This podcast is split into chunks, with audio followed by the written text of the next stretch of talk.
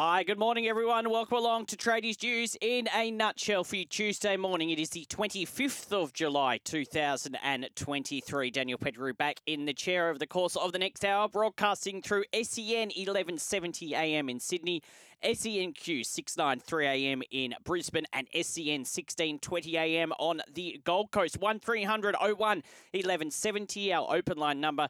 You can text 0457 736 736, and that is all before breakfast with Vossi and Copes. Trent Copeland in for Brandy this morning, uh, in for listeners through SEN 1170 AM, and for listeners in Queensland, of course, Patton Hills along after the six o'clock news for you. Lots to get through between now and 6 a.m. We're going to have a chat shortly to Paul Dennett from the Cricket Unfiltered podcast, get his thoughts on the state of play as Australia uh, retained the Ashes yesterday. We'll uh, look at some of the talking points as well from the fourth test. So he'll join me in about 15 minutes. And also, uh, hoping in about half an hour to have a quick chat with Jon Gallo, the Women's World Cup continuing. Um, we'll go through the results from yesterday shortly. We'll let you know what's happening today. So we'll have a quick chat with him, hopefully, in about half an hour. Of course, the Matildas are back in action on Thursday night up in Brisbane uh, at Suncorp Stadium, actually at the same time um, as the Broncos Roosters game at the Gabba.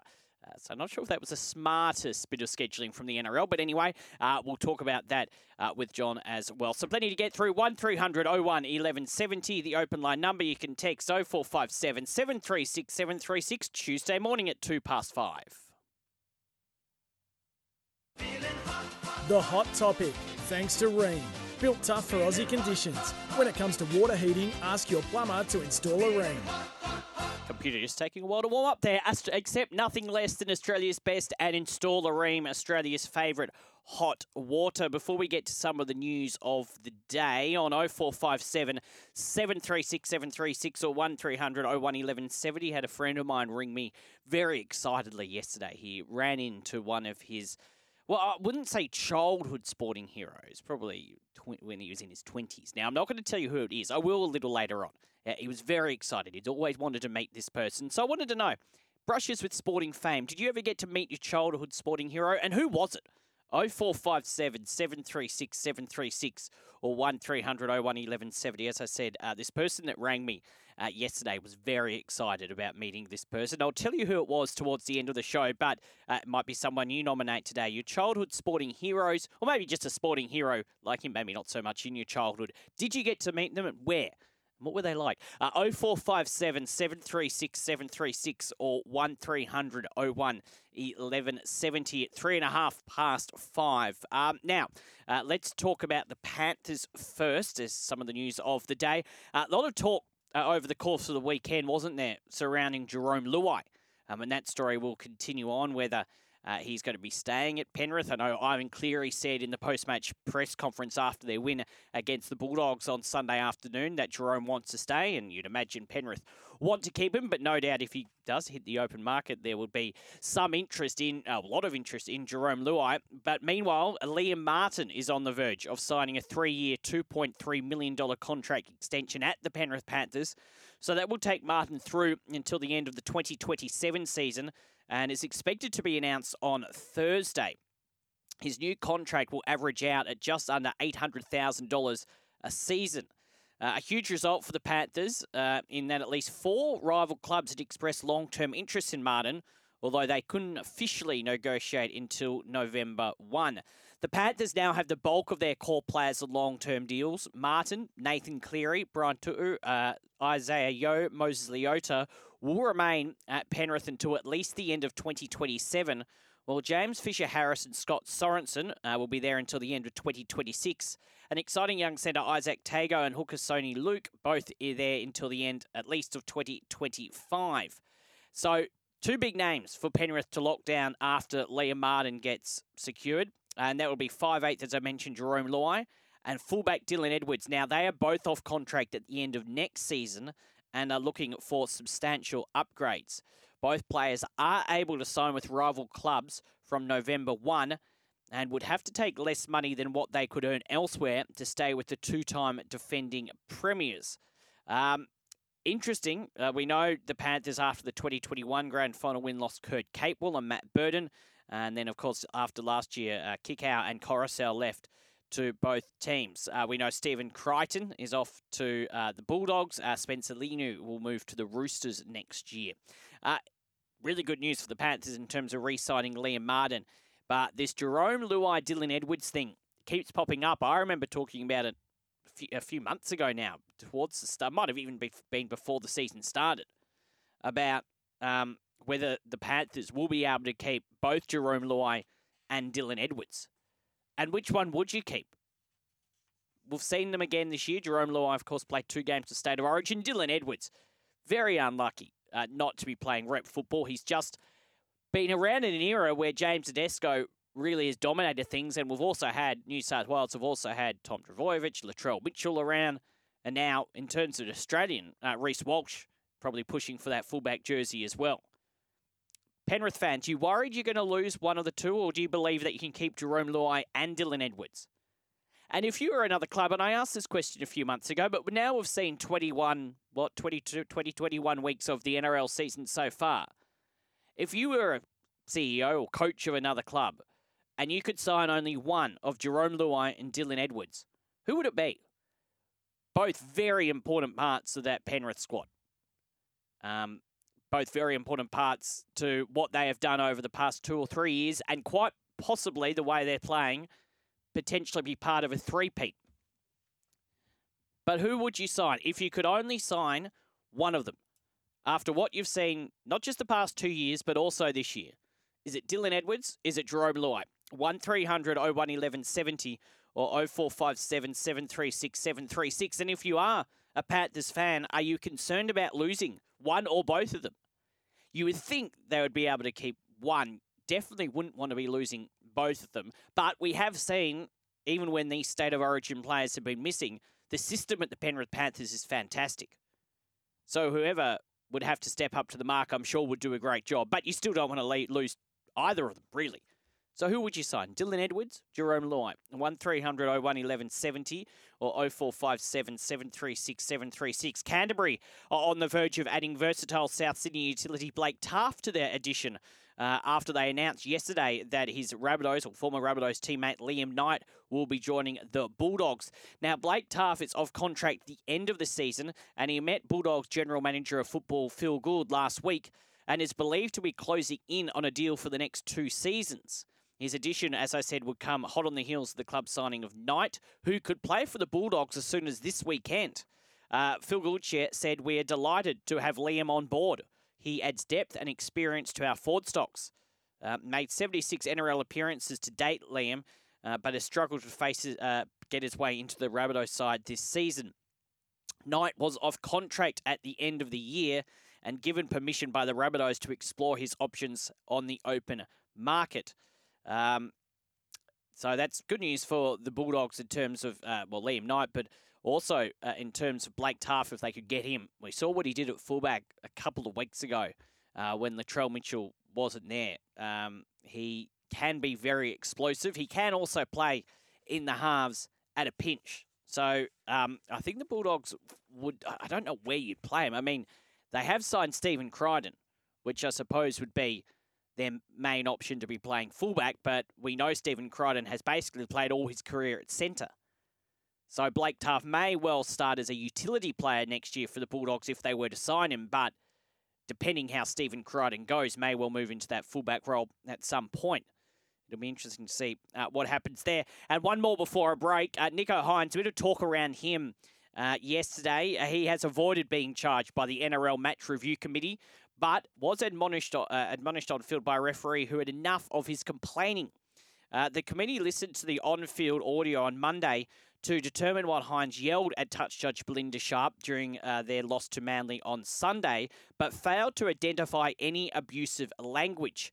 Uh, Hynes was hauled before referee Peter Gough uh, for clearly giving Sharp a spray after a pass he threw was ruled forward.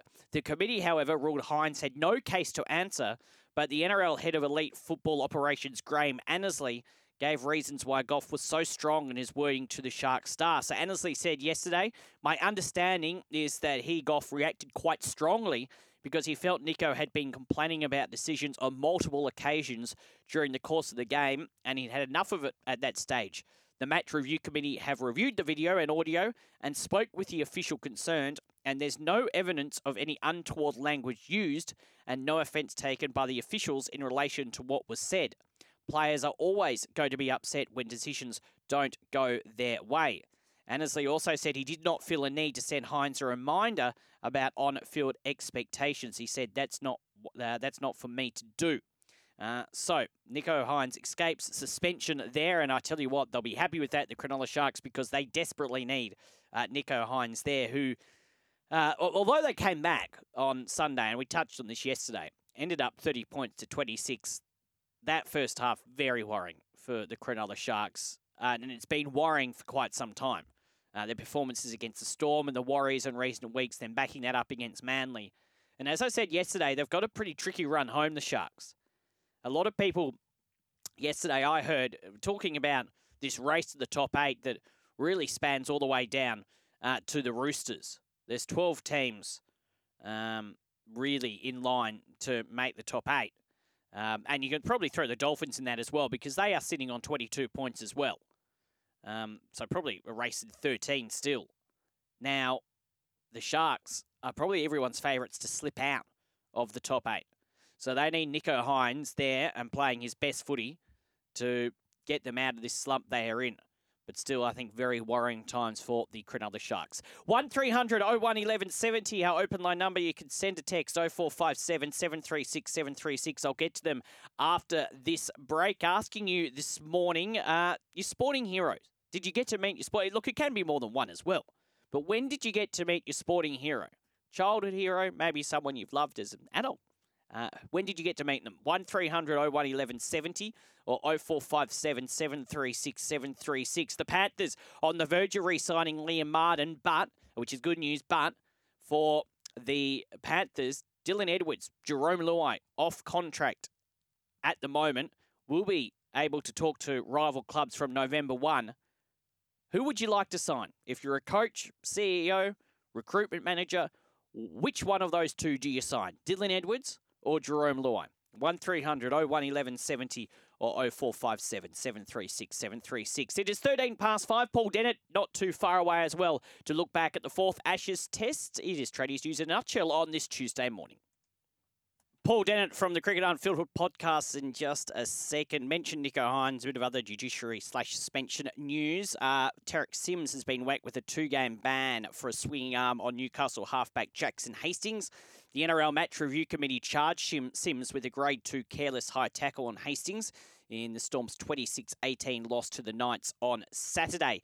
Uh, Sims was also facing a nervous wait on a crusher type tackle, also on Hastings, but was cleared of any wrongdoing by the match review, review committee. But he did not escape an illegal tackle on Knights forward Matt Croker. Sims was hit with a $3,000 fine with an early play uh, for a grade one shoulder charge on Croker. Meanwhile, Storm uh, hooker Harry Grant will be free to take on the Eels on Friday night after he was penalised and placed on report when his knees made contact with the back of Phoenix Crossland. Uh, Grant was charged with a grade one dangerous contact, but will be free to take the field with an early guilty plea and a $1,000 fine. North Queensland of Valentine Holmes won't spend any time on the sideline after he was sin bin for a controversial incident involving Eels halfback Mitch Moses on Saturday night. Holmes will be free to continue the Cowboys' charge to the finals this weekend against the Gold Coast after he is hit with an $1,800 fine for a grade one careless high tackle on Mitch Moses.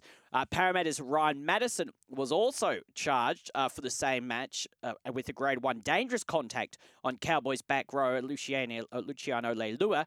Matterson will be free to take on Melbourne with the charge drawing a $3,000 fine with an early plea. Assuming he pays it uh, and doesn't take uh, the matches instead.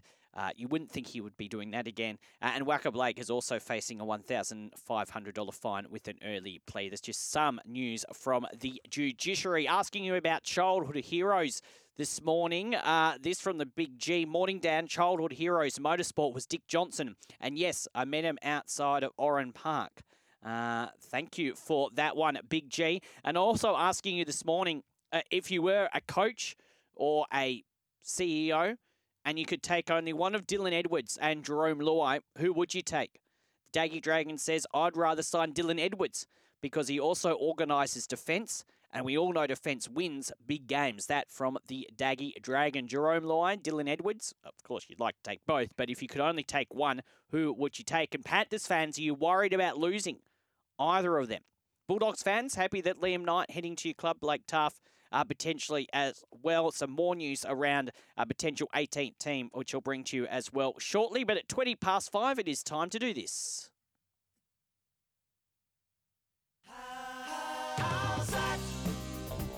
Now on Tradies News, let's get the latest in cricket. Tuesday morning tradies news in a nutshell. Keep those texts and calls coming in 1300 01 1170 or 0457 736 736. But switching our attention to cricket now, of course, Australia having retained the Ashes after the fourth test was a draw after day five yesterday was washed out. To talk us through it, some of the big talking points from the Cricket Unfiltered podcast, Paul Dennett is on the line. Morning to you, Paul. Morning, Dan. Great that the Ashes are where they belong. uh, yes, back in Australia. Well, staying in Australia, aren't they? Uh, England haven't won it for a while now. Uh, ended up as a draw. But we'll talk about the game in just a second. But there's been a lot of talk about this from Australia, of course, from a lot of people over in the UK as well.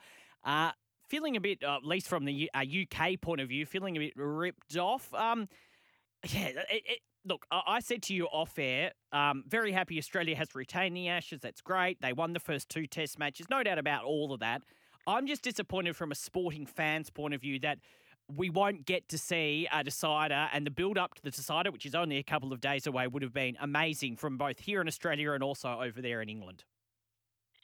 Yeah, I agree. And if I had my way, um, if I could be guaranteed that Australia would win the final test, yes then I would have been, um, you know, by one run maybe or one wicket. Um, that would have been a, a, fantastic finish to the series, and I, I, I, totally get that. And it's a little bit, um, it's a, it's a bit disappointing that a series that was really wresting cricket back onto the back pages of England um, will now lose a little bit of its um, uh, the level of interest in England. Mm. But I, I, I don't understand the the England fans kind of claiming that this is sort of a hollow victory for Australia. Sure, uh, absolutely, if I was an England fan, I'd be very disappointed to have lost the um, lost the Ashes, as it were, because of the weather. But that's the nature of sport. I mean, there's been times when um, you win a series in a barnstorming way and uh, you get all the plaudits deservedly. There are other times when you lose you lose series in a in a, in a close way. I mean, 2005, uh, the the most famous Ashes series ever. Australia lost the second test by two runs because of an umpiring error that mm. these days would have been struck down by DRS we would have then gone 2 2 0 up and probably won the series. So it swings and roundabouts. Yes, it would have been better to have won it in a more emphatic way, but just, just because England outplayed Australia um, colossally for two days hmm. doesn't rob it of anything uh, other than the fact that it's a, a, legitimate series win. They're hard to do. England have won one um, Ashes series since Bob Hawke was Prime Minister in Australia. Mm. That's how difficult it is. Mm. Uh, so I think any time you win one, you've got to cherish it. Let's we'll talk about the match in just a, a second. I suppose rain in itself um, and you know, we, we, they're playing in England, lots of rain there. We've even seen at the SCG for over many years now, the past two or three years, uh, rain affected there. You can't control the weather. Is there anything that cricket maybe could do better to avoid situations like this? Like, for example, we saw in the World Test Championship, they had a spare day uh, just in case there was rain. I, I suppose with the cricketing schedule, that could be tough, but have you got any thoughts on that? I think they should bring the reserve day indefinitely for big series like the Ashes. Yes, it would be, um, you know, the scheduling is difficult, it's kind of a requirement to have three blank days between tests. Maybe the players would agree to saying, look, the sixth day won't be used all that often. We'll happily have that and have that as one of our three days so that the schedule doesn't have to get changed. Mm. Uh, I think that would be one thing. I think the second thing is surely we could look at the forecast and say, okay, given it's going to rain on days four and five, mm. um, and if it was to, if it had been rained on day one and two, they would play extra on the final days let's preemptively play the extra. And if by um, whatever miracle the forecast is wrong and there's no rain, well, you can finish a little bit early on the fifth day. I, I think there can be some, some, some things like that. And controversially, whenever, whenever it comes to bad light, I always just think we've got the pink ball. It's mm. time to use it. I always imagine trying to explain to an American why are you walking off the field when you've got a full house, millions watching worldwide. The format is dying, and you've got floodlights blaring, and a ball that's capable of being used, and you just don't use it. I just think that's um, that's illogical. So I'd like to see some of those things brought in. Now, I know it wouldn't have made any difference in uh, this test match, but I did hear something early, much earlier on in the series, which I found a bit strange, very probably English, that they couldn't actually start the match any earlier. That, and we do see that in Australian summers when they're needing to make up time because uh, they were worried that people wouldn't get there in time if they've got trains and stuff like that. Surely that should be something else that needs to be looked at. Well, I, I think they should be trying to maximise as much play as possible. They just do it mm. differently over there. Yes. Whereas we started half an hour earlier, mm. um, if there's been uh, rain lost, they, I think, added 15 minutes to the second session and add 15 minutes to the final session, uh, taking advantage of their enormous twilight over there. So, mm. so that part of it's not so bad. But as I mm. said, I'd like to see them preemptively say, okay, let's let's take advantage of the yeah. sun while we've got it. Um, and people say, oh, you can't change the nature of things. They've already changed it. When I was a kid, mm. they would have lunch at 11, they would have lunch at 1 o'clock no matter what. I'd seen days where it would rain for two hours, and at 1 o'clock, when the rain stopped and they're ready to play, they'd say, now it's time for lunch. Um, mm. Um, they've finally realised that, you know, you can move those sorts of things around. I, I think it's time to be a bit more funky. Yeah. And, and, and sorry, at the end of the day as well, it's an entertainment product. And we talk about this re rugby league quite a lot, the NRL. Uh, there clearly there are other sports around, but uh, and same could probably be said about the Big Bash. That was not brought in just because it is an entertainment product, but it is. Um, and they've got to keep it interesting, which people have enormous interest in the Ashes, enormous interest in Test cricket, quite clearly. But you've still got to keep it moving and got to move with the times as well. Absolutely, and you've got to recognise as well just how much the, the younger generation in England just don't understand Test cricket. I saw on Twitter yesterday this guy who's a, a big football fan mm. saying for the first time in his life he's got really into the Ashes and into cricket.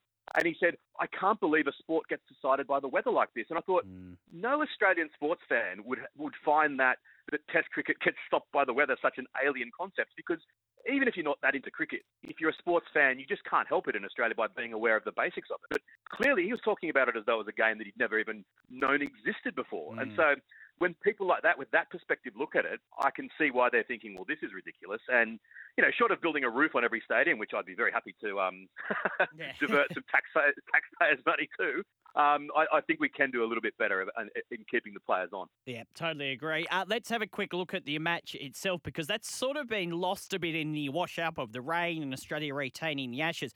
Look, Australia were very unlikely to win the match. What did you take out of the fourth test? And there's been a few question marks surrounding Pat Cummins' captaincy in this test. What did you make of it all?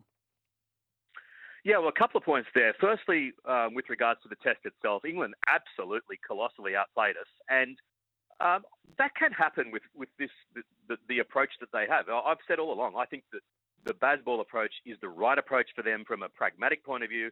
And on that second day, when they just swung from the hilt, it was like a one-day game, and. Mm. Sometimes in a one-day game, the opposition belts 350 against you, even if you've got good bowlers. I don't think that Cummins' tactics were brilliant. I think that um, uh, we, we, we, take the short ball option too quickly. We push fielders out too quickly. Um, but I still like him as captain. I think that the, the, notion that if you brought Steve Smith back, you'd suddenly get a far better tactician. I'm not so sure. What, what I like about Cummins is that he plays the game with a smile on his face. I, as a sort of a traditionalist, am really proud of this Australian side. You know, the Bairstow stumping has uh, overshadowed the fact that this Australian side plays with more grace than any Australian side in my lifetime and I love it. I'm really mm. proud of them, and I think that Cummins deserves a lot of credit for that. Yes, he had a bad game tactically, um, but I think that that's uh, um, when you're up against Bazball and they're just absolutely slogging and with some skill and some luck, it, it can be quite challenging. But I think that it doesn't mean that Australia is out of this series in terms of there's a sort of a notion, oh, that England have got our measure now. I still think there's every chance Australia could go into the final test, win it, walk mm. away with a 3-1 series victory, um, and then things will look very different. Um, I'm not necessarily predicting that, but we've seen massive swings in momentum in series in England before. Mm, yeah, that is true. And we're only, what, a couple of days away from the fifth and final test. Just a final question on this English team. Uh, clearly, they're all disappointed. I heard an interview with Ben Stokes saying it was very disappointing anything they could have done differently in this test match alone to maybe try and force a result? I mean, it has to be said that on day four, clearly didn't get a whole day, but there was still, what, 25, 30 overs, something like that. So there was maybe not enough time to get them all out. Um, and in the end, with no play on day five, it would have been null and void. But is there anything they could have made done quickly, uh, quicker to maybe make this test go their way? I sort of think yes, and it's it's churlish for me to say that because they played this test match in a spirit I've very rarely seen in terms of the aggression that they showed at points was just unbelievable. But what I found strange was that on, on day two in the second session, they scored at seven and a half runs and over. Mm. And then in the final session, I just looked to be more of the same with an aggressive declaration. The final session, Harry Brook, who was the kind of poster boy for Bazball, scored something like 18 or 40. Mm. He's a bloke with a test strike rate of about 100. Ben Stokes was quite conservative. They ended up then not only not declaring that night, not declaring until after lunch the next day. Now, Ben Stokes very emphatically says, no, we couldn't have done any more. I think they could have done a little bit more, knowing that realistically the forecast was such that there wasn't going to be much play on days four and five. I think they needed to say, we're going to just go um, full on out trying to win it in three days. They almost did that. I just think they could have just taken that final step. And I'm a bit puzzled as to why they didn't. But as I said, they still played it an um, extraordinarily expansive way, so it's hard to be too critical of them. And still a lot to play for for both teams heading into into the fifth and final test beginning on Thursday night as well. Massively. I think that the Australians, I mean, maybe the average fan in England might have lost a little bit of interest. I think the Australians will be up for this fifth test more so than any test match in recent memory, including the World Test Championship final, because they feel they've got unfinished business. They feel that two all in 2019 didn't reflect the the, the, the actual true um, sort of margin in that mm. series. And they are very conscious of the fact that, you know, the Piers Morgans of this world are saying that this is a hollow victory and that Australia have been totally outplayed. They really want to win this and win it 3 1, and that would put all of those um, criticisms to bed. Paul, great stuff. We'll chat to you again on Thursday morning to preview the final test of this Ashes series. And of course, uh, Cricket Unfiltered podcast yourself, Menas, Julie. well, I'm sure Jaleesa hasn't uh, taken part for many, many weeks, but I'm sure you've got it all covered as well. Definitely, yeah. Jaleesa's having um, a great time in France. Yes, um, but yeah, um, tune in for Menas and me. Thanks very much, Dan. Thank you, mate. We'll chat on Thursday. See ya. Paul Dennett from the Cricket Unfiltered podcast talking all things Ashes after Australia retained the Ashes yesterday. Three to six. We're going to have a chat to Jon Gallo in just a second. It's going to be a very interesting chat. We will also talk about the Women's World Cup in a second. Uh, just before that, a bit of uh, more news from the rugby league world. The Roosters have received more good news on the availability of Sam Walker as they attempt attempt to continue a late surge towards the finals. Uh, Last night on NRL 360, also review, uh, revealed in the Sydney Morning Herald that Sam Walker has been cleared to play and expected to be back in a fortnight.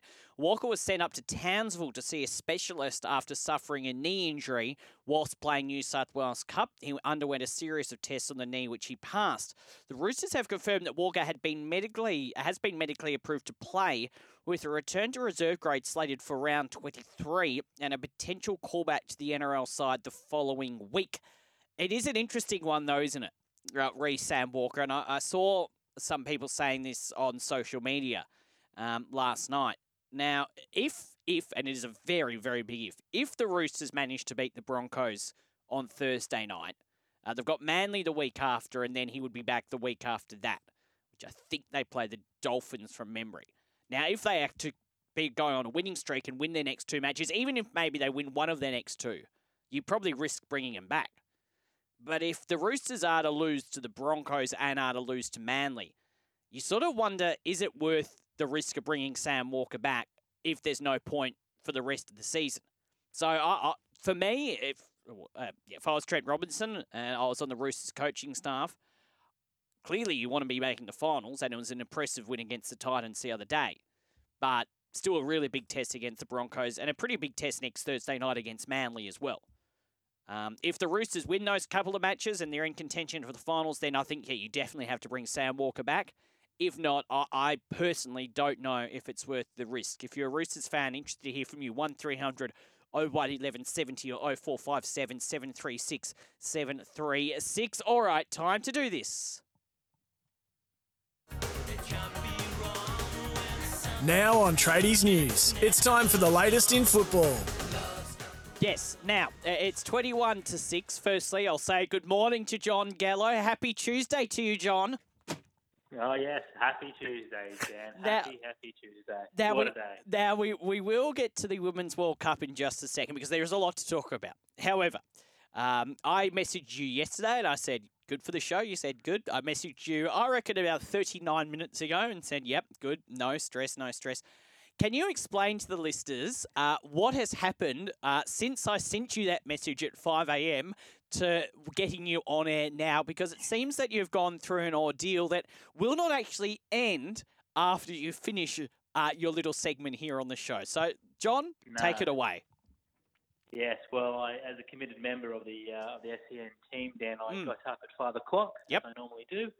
Uh, you know, and uh, I didn't turn the lights on. I can't turn the lights on because my missus is still sleeping in the same room. So, Mhm. God forbid I, I turn the lights on and, and wake her up. And uh, so, you know, about quarter past five, I thought, okay, well, I'll make my way downstairs to the uh, car area and sit in the car so that I don't have to wake her up with my booming voice. Mhm. Uh, or her sister who's come to visit us from overseas. How Mm. lovely of her. Uh, so I thought I'd grab the car keys and I'll get downstairs and it'll be all good. Get in the car, sit there, talk away. Don't have to bother anybody. Mhm. And uh, I get inside the lift.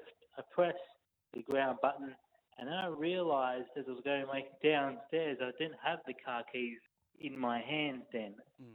Uh, and the issue with that is number one, I can't even get into the car. No, well, I no. to. Mm. And number two is I can't get back up because on her car keys, she's got the access uh, swiper into the lift. So I've had to then get the ground floor.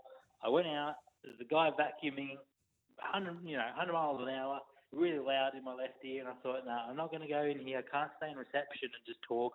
So I have to nip into a little toilet in the reception area. I've got inside the toilet. I've locked myself in. The guy with the vacuum, he's seen me come in here about five, ten minutes ago. He's probably wondering what the hell is this guy doing in there. Um, so if I don't get interrupted by the police in about five minutes' time, Dan, I'll be happily assisting you through the Women's World Cup.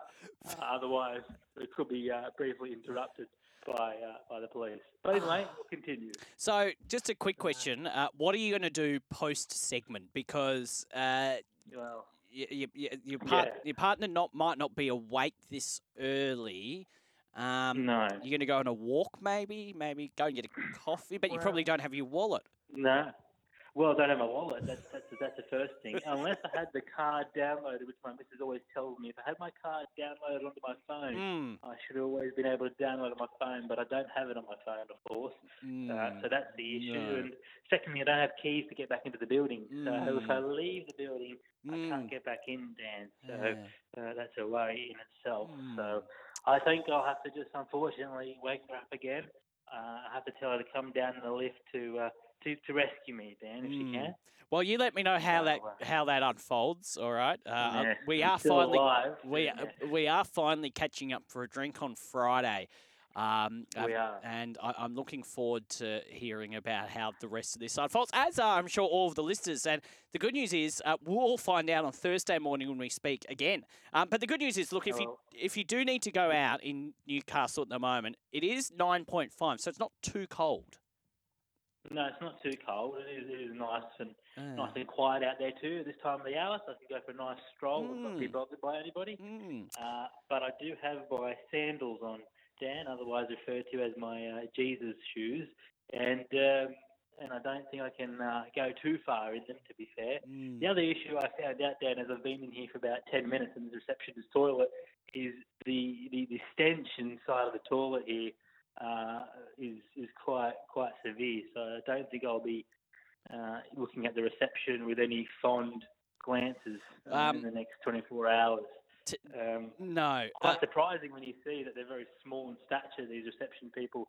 But geez, toilet has uh, left a mark for sure. uh, text No doubt I'm experiencing right now. text here, uh, and then we will get to the football because we've literally only got about five minutes left. Uh, text here. Um, if if it was they say if it was my partner, if they've got what if they got woken up, you may never be allowed out of the house ever again. Now, have you have you thought about this one? No, I haven't. I haven't thought about this one. No, I, I don't want to think about it, Dan. I try not to. Um, at this point in time, my, my memory, let's say, is, is very clouded. Mm. uh, by, by numerous things. So Well, uh, the maintenance man is probably outside. I hear a bit of commotion, but anyway, we'll, we'll resume as normal. But he's probably worried that I'm talking and uh, and possibly who knows well, uh, what I'm doing in here. actually, the main. imagine what the maintenance man is thinking? If you're the maintenance man, what are you thinking right now? You see someone go to the toilet, ten minutes on their phone, talking away. God knows what he's thinking. Well- anyway, Maybe you could get the maintenance man to let you upstairs, though. Well, he could let me into the lift. He probably has Hmm. a, a, an access pass to all the floors, I'd imagine. But Mm. uh, I doubt he can get me actually you could- physically into Mm. my room. If he could, I'd be slightly happy, but then I'd be a little bit concerned that he could, he could access my own unit apartment as well. So, Right. Um, but anyway, you don't know. Maintenance men have the keys to many things, Dan. They do. The They, Hagrid, the Hagrid of the Harry Potter world. They do. Well, you, you follow him up in just a second, or her up in just a second. Just before that, that what we actually did get you on to talk about is the Women's World Cup, and we've almost completely run out of time for that, quite ironically. But look, just do want to ask you. I, I think it's been fantastic, and we will talk more on Thursday and Friday morning when the Matildas are in action. Yesterday, I sat down and watched all of Italy and Argentina. They won uh, one 0 Italy over Argentina. Germany six, Morocco nil yesterday. Um, and then Brazil four over Panama nil, so no real surprises there. But really entertaining, and I think the crowds, especially in Australia, but still really good crowds in New Zealand, and New Zealand are in action today, have been fantastic, and some of the quality of football really good. Yeah, absolutely. The football's been fantastic. I mean, the Italy and Argentina game I thought yesterday was probably the best game in terms of the, the football, the fluency of passing, and the end-to-end physicality as well. I thought was was brilliant. Um, Italy, obviously, as we said, triumphed over them by one goal to nil. But the football in general has been brilliant. Uh, seeing obviously the Matildas play, seeing New Zealand play such good football, and and what's been the great thing about the World Cup so far is the closeness of the of the games as well. There hasn't been, besides obviously the Germany game and, and Brazil overnight, but besides that, it's all been one 0 two 0 wins. There hasn't been any more than that. It's been very close. So uh, we've had a few close upsets as well. Um, so you know, really, really good to see that you know there's been a few upsets along the way so early in the competition. Yeah, really good. And there's three games today. Colombia's up against the Colombia's. Colombia up against South Korea. New Zealand, who of course got a shock win against Norway in their first game, up against the Philippines.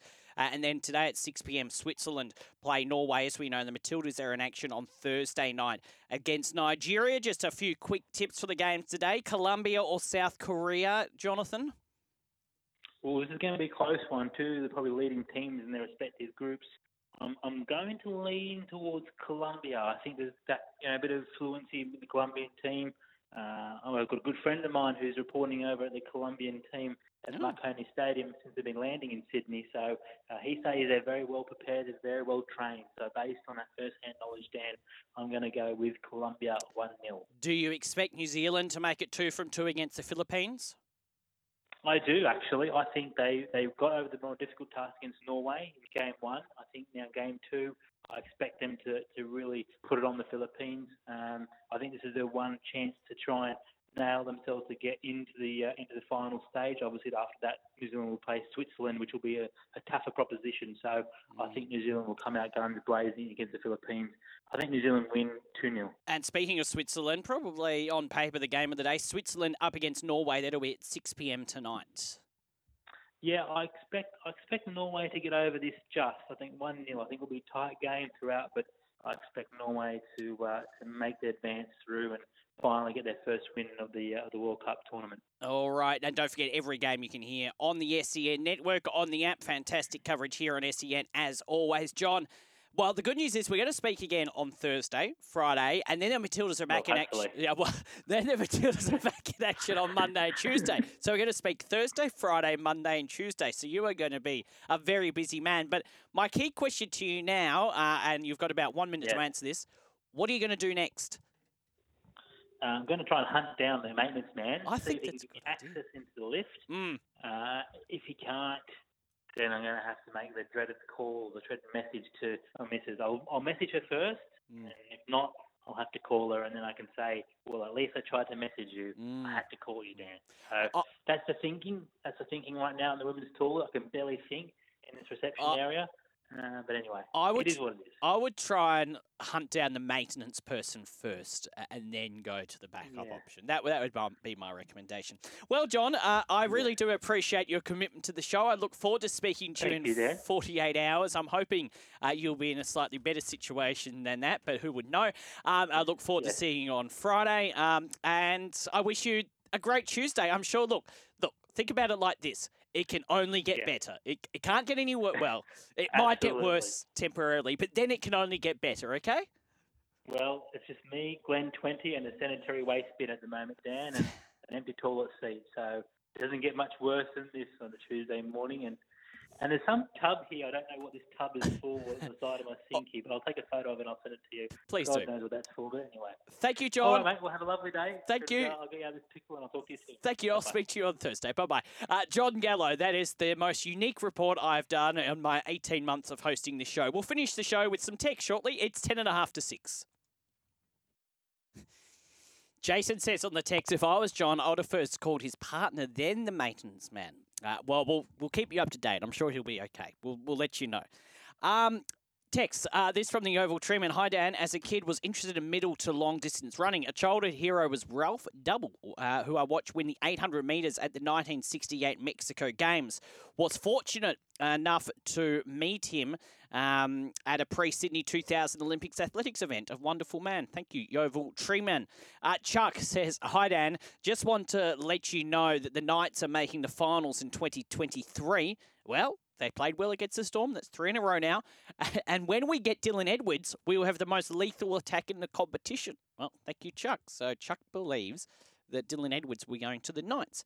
Uh, morning, Dan. As a Panthers fan, I don't want to lose either Jerome Luai or Dylan Edwards, but with all their depth, they are lacking depth in the halves. So I would say Jerome Luai is the priority. On Sam Walker, uh, the Chookman says, Hi, Dan. Just let Walker rest until next year. Season gone, in my opinion. But on the flip side of that, Seabar Chook says, We need to bring Sammy back ASAP. Even if the season is done, give the young gun some confidence for next year playing in first grade after being dropped early in the season. Massive games, two Thursdays in a row, need to win both, and we can. That from the C Bar Chook. We'll wait and see what happens with that. Thank you for all your texts. Thank you to Paul Dennett. Good luck to Jon Gallo. Uh, poor guy. Uh, we will be out tomorrow morning. Matty Cox will join me, uh, host of Tradies News in Melbourne. Patton Hills coming up in Queensland. Vossi and Copes in Sydney. That follows the news. I'll see you tomorrow morning from 5.